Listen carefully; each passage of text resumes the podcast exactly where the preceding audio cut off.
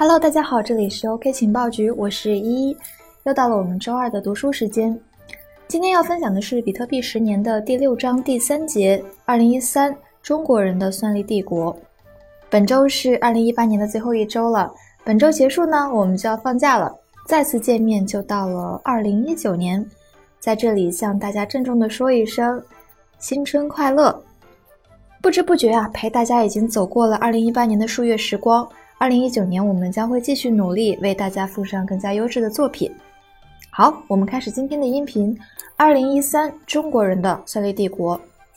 二零一三年新年之后的一个晚上，谢坚在自己的日记里面写下这样一句话：“我站在世界的最前沿，就在这个看着非常不起眼的地方。”当天，谢坚以股东的身份拜访了考猫位于深圳的一所矿场。深圳的矿场位于南山区。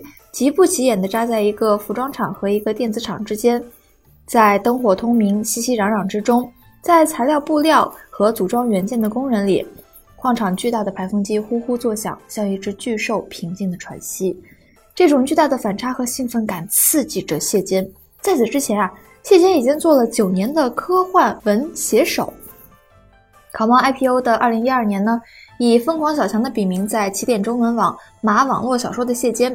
把比特币写进了自己的超脑黑客，并且用之前攒下的一千多个比特币买下了考猫的一万一千股，成为了考猫的董事会会员。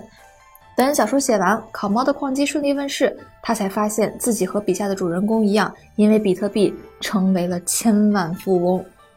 二零一三年的二月，考猫第一代矿机芯片问世，展现了强大的算力优势，市场销售相当火爆，并且考猫用自己生产的 ASIC 矿机。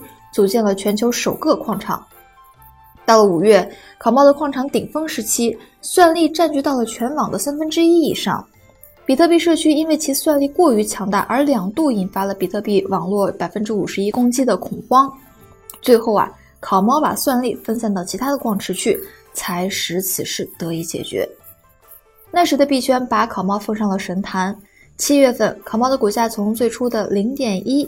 每股飞涨至五个比特币每股，结合当年的比特币飞涨，早期的股东收益超过了千倍。而就是在这个时候，李笑来发出了那句著名的“烤猫股权七个比特币以下随便买”，让接烤猫股票的投机者们前赴后继。继烤猫之后，南瓜章的阿瓦隆矿机也很快实现了量产。与烤猫的募资方式不同，南瓜章采用的是预售的方式。二零一二年的九月开始，阿瓦隆矿机正式开始了预售，预售价格是九千三百元一台。不可思议的是，当时的阿瓦隆矿机的预售合同里面包括了非常多的霸王条款，包括筹集到钱开始研发不一定能研发成功，而且研发之后甚至不会发货。更不可思议的是，仍然有不少人接受了这样的条款，向南瓜章预买了阿瓦隆矿机。二零一三年四月，第一批量产的阿瓦隆 ASIC 矿机开始发货。当时一台 ASIC 矿机平均每天能挖出三点二个比特币，一个比特币已经涨到了一千元附近，相当于啊，仅用不到一个星期的时间就可以回本。成本只有九千多元的矿机被炒到了二十六万元一台，还出现了一机难求的情况，足见当时的市场需求火爆。随着烤猫和阿瓦隆矿机的量产，以新的挖矿组织形式出现，矿工的算力普遍增长了起来，个人电脑挖矿的时代彻底的终结了。二零一三年的下半年，随着比特币的价格持续走高，矿机行业开始发生了井喷式的爆发。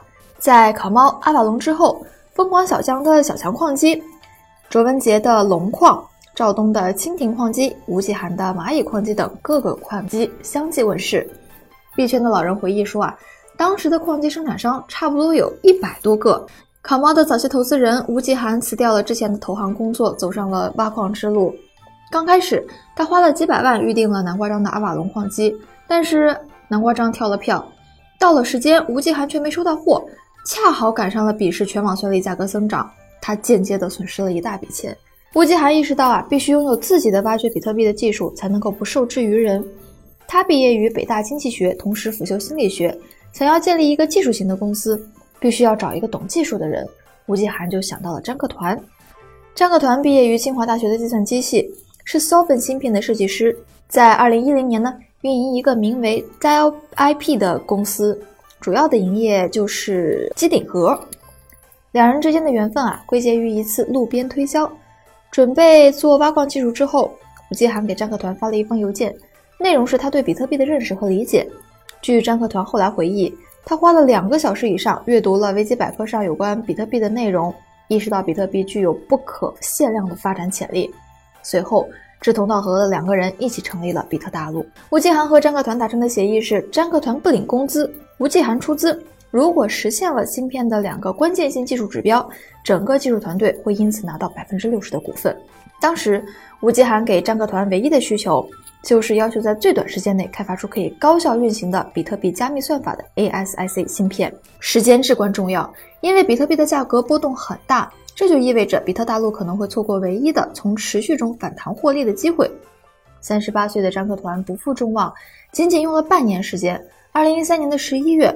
比特大陆就推出了五十五纳米比特币的芯片 BM 一三八零，以及基于 BM 一三八零芯片的蚂蚁矿机 S 一，这是第一代蚂蚁矿机。